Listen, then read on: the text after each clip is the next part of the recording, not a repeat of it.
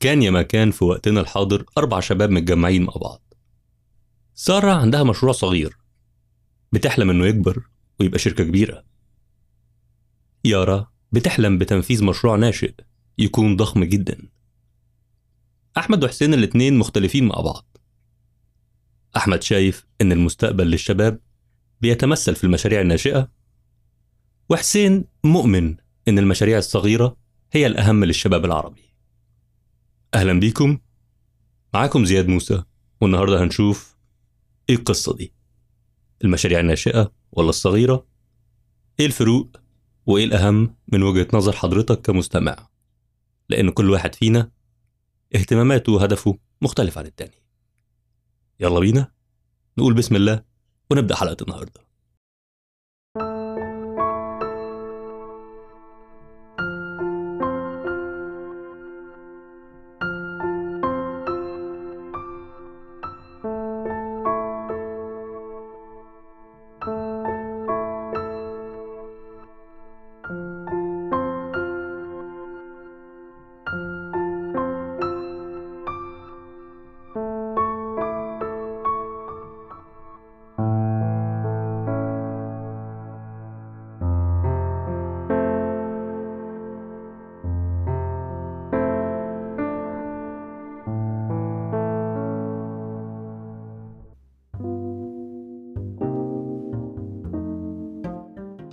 عندنا كعرب إن أنت تقول أنا رائد أعمال أو إن أنا رجل أعمال. لسه في سجال وكلام كتير وتنظير كتير على المصطلحات. في ناس أو في فريق بيقول إن ريادة الأعمال هي حكر على مفهوم المشاريع الناشئة. في ناس تانية بتقول إن ريادة الأعمال هي هي هي فكرة رجل الأعمال أو الشخص اللي بيدير عمل بغض النظر العمل ده صغير ولا متوسط ولا كبير الحجم. علشان ما نتلخبطش كتير أو علشان ما نخشش في ال- الجدال دوت ونبقى بنشارك فيه وخلاص إحنا هنعمل تفصيلة صغيرة علشان نفرق ما بين المصطلح اللي ليه معنيين أو منتمي لمنطقتين أو لمرحلتين زمنيتين مش لمنطقتين. مفهوم الريادة عموما هو موجود من قديم الأزل إن أنت تبقى رائد في مجال ما أو إن أنت تبقى معني أو مهتم بصناعة معينة أو سوق معين أو منتج معين ده شيء الناس بتعمله من زمان جدا جدا جدا. لكن مؤخرا من فترة قريبة مع الثورة اللي حصلت في سيليكون فالي بخصوص الشركات الناشئة اللي عندها مقدرة إن هي تتوسع أو تخدم ملايين من المستخدمين وهي لسه بادئة مفيش سنتين سنة ثلاثة الفكرة دي ذات نفسها أو التطور ده ما جاش أساسا إلا بانتشار الإنترنت في العالم كله. يعني كمثال في التسعينات ما كانش في شركات بتعمل ال- الحجم ده من ال من السكيلينج. لكن لما الإنترنت وصل لمرحلة ما من النضوج ولأن السيليكون فالي هو مكان يعتبر منبع قديم قوي لكل ما هو جديد وكل ما هو معني بالمستقبل. بشوف ناس كتير أو بنسمع إحنا كتير بغض النظر أنت مكانك فين في بلاد العرب آه، في آه، منطقة فلانية عملناها تيمنا بال Silicon Valley وهتبقى Silicon Valley X من الدول أو Silicon Valley المجتمع الفلاني أو Silicon Valley المجتمع العلاني. ومعرفش الناس كلها يعني عارفة فكرة أو التاريخ ال- بتاع Silicon Valley ولا لأ. بس حقيقة Silicon Valley الأصلي أو اللي طلع في, في الولايات المتحدة الأمريكية تاريخه يرجع ل 1800 أول قوة أو أول زخم حصل فيه يرجع ل 1939 أول تطور نوعي حصل فيه فعليا فيما يخص ال computers أو يخص ال- ال- الشرائح كان في 1940 لما عملوا أول ترانزستور اللي هو حاليا إحنا بنقول عليه ال processor بتاع الكمبيوتر. Silicon Valley كان في علماء مهندسين استثمارات ضخمة بتتم من أمريكا فيه من خلال الجيش ومن خلال الحكومة. ما طلعش في يوم وليلة مكان علشان يدعم الشباب الصغير ويعمل الشركات المجنونة اللي إحنا بنسمعها دلوقتي. فلما تيجي نتكلم عن ثقافة سيليكون فالي من زمان وتطوراتها والفئات ال- ال- اللي كبرت وطلعت فيه حتى يومنا هذا الموضوع كبير ويحتاج من أي حد حابب سيليكون فالي إنه يعرف أكتر عنه. كلامنا حل... كلامنا النهارده مش عن التاريخ ولا عن الماضي. كلامنا النهارده عن اللي إحنا عايشين فيه. وكلام من اللي إحنا متأثرين بيه من الترندز اللي حاصلة حوالينا أو في مجتمعات الشباب إن الأغلبية أو بقى في قطاع كبير جدا شايف إن المستقبل يكمن في ال startups بس وإن المشاريع الصغيرة دي حاجة ما فيهاش إبداع ما فيهاش ابتكار آه، أرباحها ضعيفة آه، بتاعت الناس العادية التقليدية. لا لا لا أنا مش يعني ما أحبش حتى أعمل فكره ما يتقال عليا صاحب مشروع صغير. أنا CTO للمشروع الفلاني أنا co-founder للمشروع العلاني. المهم إن هو يبقى مشروع ناشئ. وبنوصل ساعات أو في ناس كمان بتقول على نفسها إن هي عندها مشاريع ناشئة بس هي فعليا عندها مشاريع صغيرة. حاجة كده نحطها ما بين قوسين ونبروزها وممكن نعمل لها بانر ونحطها في برواز كمان على الحيطة. المشروع الناشئ الثوري أو ريادة الأعمال في ثوبها الجديد الخاص بسيليكون فالي المعاصر بيتكلم عن مشاريع جديدة من نوعها تماما. جزء أساسي من أهدافها إن هي تطور الأنظمة التقليدية أو تغيرها بالكامل علشان توجد أنظمة جديدة كليا. المشاريع الكبيرة قوي وال booming وال... وال projects اللي فيها ناس يعني عايشين ليها ليل نهار ملهاش علاقة بينا.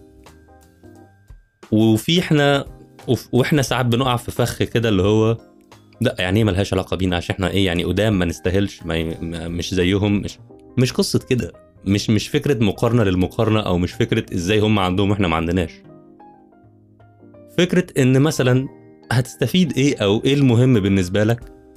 لما تلاقي ناس بتصرف مليارات في شركات ليها علاقة بالاي اي مثلا وأنت لسه ما عملتش حاجة في إن أنت يبقى عندك منتج قومي أساسا محلي. أو سلعك كلها بتستوردها.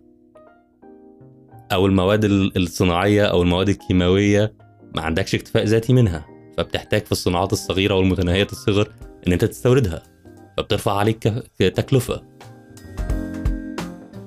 عليك بإيه؟ إن لازلنا دول كتير جدا مننا ربعها والجذور اللي فيها أهالينا فيها غير متعلمين.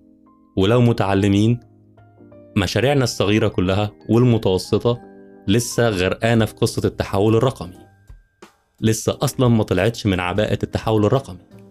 فعشان كده لما بنيجي ساعات نتكلم على المشاريع الصغيرة نقول لا لا لا دي لا فيها إبداع ولا ابتكار لأن إحنا مش واخدين بالنا إن إحنا أساسا ما عدناش الخطوة بتاعة التحول الرقمي التام للأغلبية. علشان بعد كده نتكلم في يلا بينا نحصد الموضوع دوت ونركز في الخطوة اللي بعدها. دكتور أمجد مؤسس ألف startup ودي من المنصات العربية المتفردة في إن هي بتقدم محتوى خاص بريادة الأعمال والمشاريع الناشئة اللي من النوع اللي إحنا لسه بنتكلم عليه اللي شبه Silicon Valley عنده فيديو رائع جدا بيتكلم فيه باختصار شديد وفي مصادر تقدر تستزيد منها لو حابب تعرف أكتر عن الفرق الجوهري ما بين المشاريع الصغيرة والمشاريع الناشئة. الفرق هو التوسع. التكبير السكيلابيلتي التطور الطبيعي بتاع النوعين دولت من المشاريع إن المشروع الصغير بيبقى مشروع متوسط بعد كده بيبقى مشروع كبير. المشروع الناشئ بيبدأ بفكرة غير تقليدية ما زالت قيد الاختبار وفي خلال مساحة معينة زمنية بيتم التعديل فيها باستمرار على نموذج العمل وعلى تلبية الاحتياجات بتبقى قابلة إن هي تنجح في الهدف اللي هي حققته أو اللي هي اختارته وتوصل بعديه نمو كبير جدا جدا يخدم مئات الألوف لو هنتكلم عربيا يخدم ملايين العملاء لو هنتكلم غربيا. أغلب المشاريع الكبيرة قوي اللي كانت فعلا عملت ثورة نوعية في العالم فيسبوك مثلا واتساب الاتنين دول تحديدا ما اتعملوش علشان خاطر يبيعوا نفسهم. ما اتعملوش علشان خاطر يجروا على حاضنات الأعمال أو مسرعات الأعمال يقولوا لهم ساعدونا وعايزين نشوف مستثمرين وعايزين ناس يحطوا فلوس معانا. روح شوف القصة دي والقصة دي. وفي فيديو مهم جدا هرفقه في المصادر بتاعت حلقة النهاردة بيتكلم عن تاريخ سيليكون فالي وهو لقاء رائع بيجمع مجموعة من أربع الأيكون من أربع شخصيات يعتبروا من أيقونات سيليكون فالي من أعمار مختلفة منهم مؤسس واتساب. الشركة ما اتعملتش عشان تتباع. الشركة ما اتعملتش علشان تجيب فلوس. الشركة أساسها والتطبيق اتعمل إنسان عمل منتج علشان يحل مشكلة شخصية بالنسبة له والموضوع بعد ما عمله حوله لشركة نفس الإنسان ده كان بقاله عمر مش قليل أو بقاله فترة مش قليلة بيشتغل في شركة ياهو. مر بفترة اتعلم فيها حاجات كتير. هو ذات نفسه إنسان يعتبر عصامي جدا لأنه جاي مهاجر للبلد اللي هو فيها. مش مش نيتيف مش أصل مش مش أمريكي أساسا. و وصل اللي وصل له. مارك نفس الشيء. لو هنتكلم على بداية فيسبوك مش تحوله بعد كده لأن هو بقى الجاد فازر بتاع الكل يعني. بالاستحواذات اللي هو بيعملها. بس مارك أول لما بدأ عمل فيسبوك ليه؟ أو عمل فيسبوك في مرحلة إيه؟ علشان أنا أنا واحد من الناس أظن حضرتك كمستمع ابتديت يعني تاخد تاخد تعرف أنا منحاز لأنهي جهة. أنا واحد من الناس بحب جدا المشاريع الريادية بس بنحاز أكتر للمشاريع الصغيرة بالذات لينا إحنا كعرب. بغض النظر عرب فين؟ عرب شمال أفريقيا عرب الجزيرة. مؤمن قناعتي الشخصية إن المشاريع الصغيرة أهم وأولى من المشاريع الناشئة. وده ما يقللش من قيمة المشاريع الناشئة بس بشوف إن المشاريع الناشئة حكر على نوع معين من الناس خصص حياته وكرسها بالكامل لفكرة مجنونة في دماغه. مش إنسان عايز يعيش حياة اللي إحنا نعرفها. الحياة الطبيعية يتجوز ويخلف ويبقى عنده حياة اجتماعية ويبقى عنده مواعيد شغل ويبقى عنده مواعيد يشوف باقي حياته. لأ. ولو هتختلف معايا في القصة دي أو هن debate مع بعض فيها كل واحد ليه رأيه. بس حابب أسمعكم مقطع صوتي قصير قوي لستيف بلانك. وستيف بلانك هو شخص من الشخصيات اللي معروفة جدا في Silicon Valley ويعتبر رائد أعمال من الطراز الصميم يعني. وهو كمان أحد أشهر الناس اللي عملت الثورة الخاصة باللين ستارت اب موفمنت. اسمع ستيف بلانك بيقول إيه؟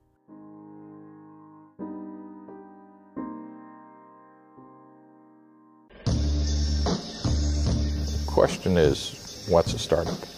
You know, my parents were immigrants to the United States, and for a decade, their goal was to open up a grocery store, a Lower East Side of New York. Now, I grew up thinking my parents did a startup and that they were entrepreneurs. And in fact, in hindsight, they were. Turns out small business entrepreneurship is still the mainstay of commerce in the United States.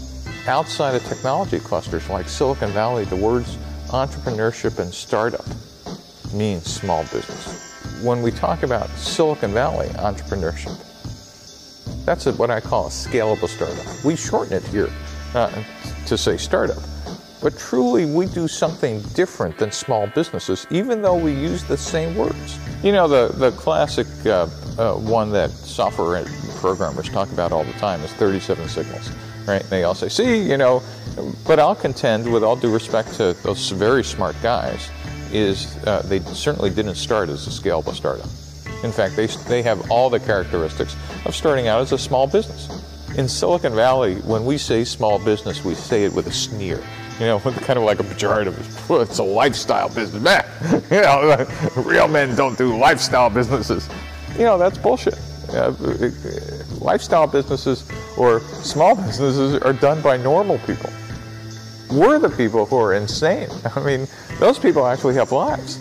And what I think we do here is that founders wake up every morning saying, I don't just want to be self employed. I want to take over the universe. I want to change the world. I want to do something important. This is the most exciting thing I could ever do.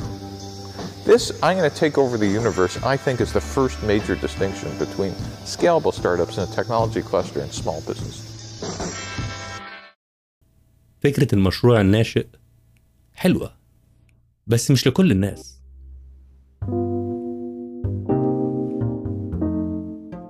إيه الفروق ما بين المشروع الصغير والمشروع الناشئ؟ اللي إحنا فيها مغالطات كتير بخلاف موضوع السكيلابيلتي أو بمعنى أصح هنتعرف مع بعض أكتر على تعريفات المشاريع الصغيرة في العالم عامة لأن هي بتختلف من دولة لدولة. حجم التداول المالي بتاعها أو الاستثمارات بتاعتها آه، حجم ال workforce والعدد الع- العاملين فيها. ونشوف. هل يا ترى فكرة إن أنت يبقى عندك شركة صغيرة في صناعة معينة أو في sector معين دي حاجة وحشة ويعني قديمة و old fashion ولا دي حاجة رائعة؟ لو أنت عارف أنت عايز تعمل إيه. بيقولك إن مفهوم المشاريع الصغيرة بيختلف من دولة لدولة.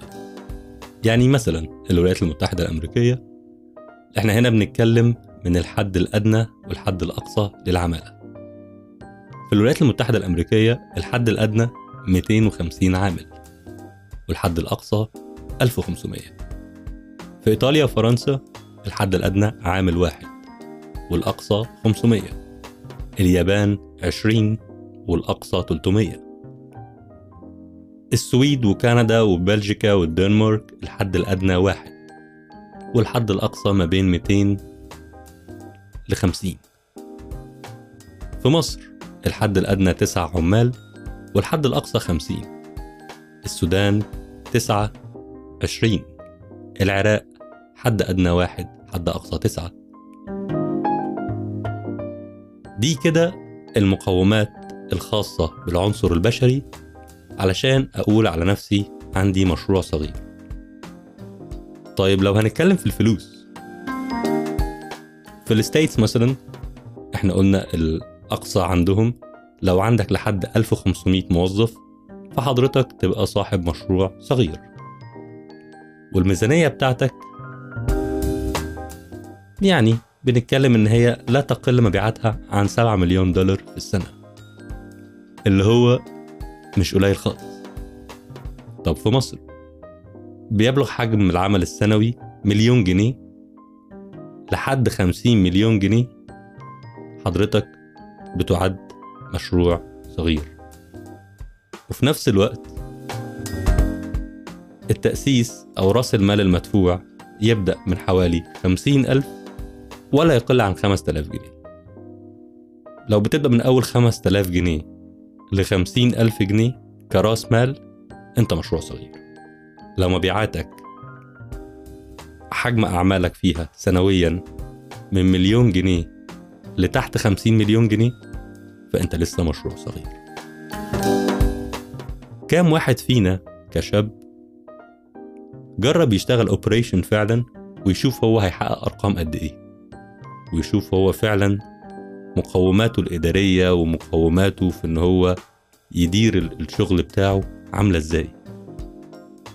لما تشوف انتربرونور أو تشوف حد ايكون بره الناس كلها بتتكلم عليه أو عامل نجاحات كتير حاول تهتم تعرف حياته الشخصية اللي مسموح إنك تعرفه عنه إيه هو وعامل إزاي. وتفكر هل الأغلبية عندنا تقدر تبقى زي الأغلبية اللي عندهم؟ وتبقى متصالحة مع نفسها وتبقى في نفس الوقت يعني راضية عن اللي هي فيه وتبقى مثال يحتذى بيه للآخرين. علشان تعمل product وال product دوت ينتشر مثلا في الشرق الأوسط ككل لسه عندك عقبات كتير. المفروض إن إحنا اللي نحلها مش نستنى حد يجي يحلها. لنا نرجع للمشروع الصغير تاني. تمويل المشاريع الصغيرة أسهل وأيسر بكتير من المشاريع الناشئة. سواء هتسعى للتمويل ده من خلال آه، بنك أو من خلال إن أنت تعتمد على مصادر داخلية أو مصادر آه، أنت اللي يعني أنت اللي هتجيبها سواء تجمع فلوس من ناس يثق فيك شركائك أهلك مدخراتك ايا كان. بس البنك سهل جدا يديك فلوس علشان تعمل مشروع صغير. لكن ما ينفعش يديك فلوس عشان تعمل مشروع ناشئ. فلو بتيجي تتكلم إن أنت عارف نفسك أو عارف قدراتك ولسه بتقول أنا لسه محتاج أتعلم أكتر فأنا بميل أكتر لأن المشروع الصغير هو الأنسب والأنجح جدا. بل النقطة اللي بتكلم فيها هنا بلاش الطموح يكون مزيف. كل ما كان واقعي كل ما كنت أنت المستفيد الأكتر من اللي أنت بتعمله. خلونا نعرف مع بعض سريعا أهمية المشاريع الصغيرة. واحد إنك بتعمل في مجال أو في الأنشطة الإنتاجية والخدمية والسلعية. اتنين إنك بتغطي جزء كبير جدا من احتياجات السوق المحلي. تلاتة بتساهم في إعداد العمالة الماهرة. كام مجتمع عندنا في شباب بيشتكوا من العمالة الأجنبية أو من العمالة المؤقتة أو من فكرة زي فكرة التوطين أو فكرة اللاجئين أو أو أو أو أو. بس هو ذات نفسه ما خدش مبادرة إن هو يعمل حاجة ويشغل معاه خمسة عشرة سواء من أهل بلده أو من الضيوف اللي عنده. كم واحد مستني يبقى موظف أو يبقى الانتربرونور اللي هيطلع في يوم وليلة أو هيطلع في 3 4 سنين يبقى مليونير. حاول كده فكر فيها النسبة والتناسب. هتلاقي إجابات عن حاجات كتير. المشاريع الصغيرة بتساعد إن يبقى في عمالة ماهرة. بتحل جزء كبير من مشاكل البطالة. والأهم من ده إن هي بتعد المكون الأساسي في هيكل الإنتاج الخاص باقتصاد البلاد على مستوى العالم. ونرجع لكلام ستيف بلانك. كان جزء من كلامه إن بيقول لحد يومنا هذا المشاريع الصغيرة هي تعتبر من الأعمدة الخاصة بالاقتصاد الأمريكي. ما زالت ما فقدتش قيمتها. ما زالت ما فقدتش رونقها. من مميزات أو من أهمية المشاريع الصغيرة إنها بتعمل على تحقيق التوازن الإقليمي للمجتمع. لأنك بتشارك في تنمية اقتصادية متنوعة سواء في الصناعة أو في التجارة أو في الخدمات أو في المقاولات. بتساعد إن يبقى فيه انتشار جغرافي كل المحافظات فيها خدمات كل المحافظ- المحافظات المنتجات تقدر توصل لها. مش المركزية بتاعت إن الشيء الفلاني هتلاقيه في العاصمة بس أو هتلاقيه في محافظة كذا وكذا أو في إمارة كذا وكذا أو في ولاية كذا وكذا. طيب إيه هي خصائص المشروع الصغير؟ واحد حجم صغير للمشروع مقارنة بالمشاريع الكبيرة اللي بتبدأ كبيرة. وفي نفس الوقت برضه هنا في حد ممكن يقول لك آه بس المشروع الناشئ هو أصلا بيبتدي بعدد صغير من الناس وبيسكيل بشكل ضخم جدا من حيث الخدمة اللي بيقدمها. أقول له مظبوط برافو أحسنت. ما اختلفناش في ده. بس نرجع ونقول تاني. كام واحد يقدر يكون فرق تقدر تعمل ده والمنتجات اللي هيعملوها. هل حضرتك بتتكلم عن المنتج اللي هو بيستنسخ منتج تاني غربي ولا بتتكلم عن منتجات فريدة من نوعها بتحل مشاكل في مجتمعاتنا؟ الله وفقك إنك تنجح في فكرة مستنسخة أو فكرة أصيلة. من كل قلبي أتمنى لك كل الخير أنت وفريقك. بس ده مش الأغلبية اللي موجودة حاليا للأسف. من المغالطات برضو اللي بشوفها في ناس كتير في المشاريع الناشئة إن هو بيبقى شغال في مشروع صغير أو مشروع صغير بس تقني مملوك لشخص أو شخصين أو ثلاثة وهو مجرد موظف فيه وهو كده مقتنع إن هو في شركة ناشئة. باختلاف إن ثقافة الشركات الناشئة بره كلها الموظفين بيبقى ليهم حصص. وده بالمناسبة اللي بيساعد بره إن يبقى فيه انتربرينورز كل شوية بيطلعوا. إن هم في الأساس بيبقوا ناس موظفين في شركات تانية بيبقى ليهم صداقات وعلاقات. مرة واحدة بعد فترة ما بيقرروا إن هم ينفصلوا ويعملوا شركة ويكبروا. أو بيعملوا شركات ساعات بتكبر وبتشتري شركاتهم الأساسية اللي كانوا شغالين فيها كمان. فكرة ال ال ال ال الثقافة دي بتاعة توزيع الأرباح أو إن يبقى في حصص أو إن يبقى في أسهم دي قلمة جدا إنك تلاقيها في الوطن العربي. انت مش هتبقى الانتربرنور القادم وانت معكش فلوس يا دوبك مرتبك مكفيك بالعافية وحلمك انك تاخد فند من ال- المستثمر الفلاني أو المجموعة الإعلانية. أما لو حضرتك من المؤمنين بالمشاريع الصغيرة فمال تشامب عامل مجموعة آه، سلاسل رائعة جدا بتتكلم عن تحديات ناس أصحاب أعمال صغيرة وفي فريق معين بيساعدهم. أش... يعني أشجعك جدا إنك تتفرج على الحلقات دي علشان تشوف الناس دي بتعمل إيه. ودي يعني ملاحظة صغيرة على جنب.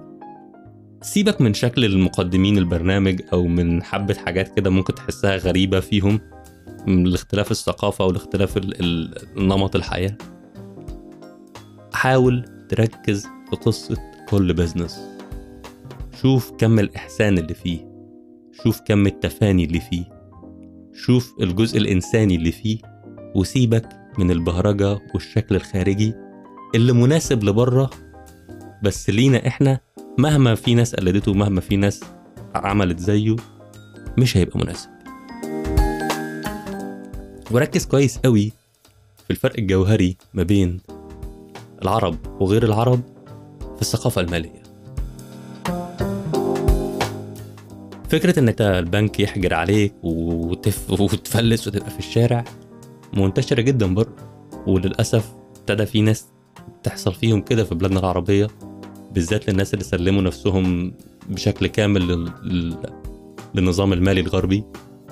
بس حتى يومنا هذا برضو مع إن النسبة دي موجودة إحنا المجتمع الغربي بالنسبة لهم بيبصوا لنا على إننا ما عندناش ريادة حقيقية. لأن أغلب رواد الأعمال عندنا يا بياخدوا مساعدة مالية يا إما بيبقوا معتمدين على السيفنجز بتاعت أهلهم يا إما بيجمعوا فلوس بشكل تضامني نوعا ما.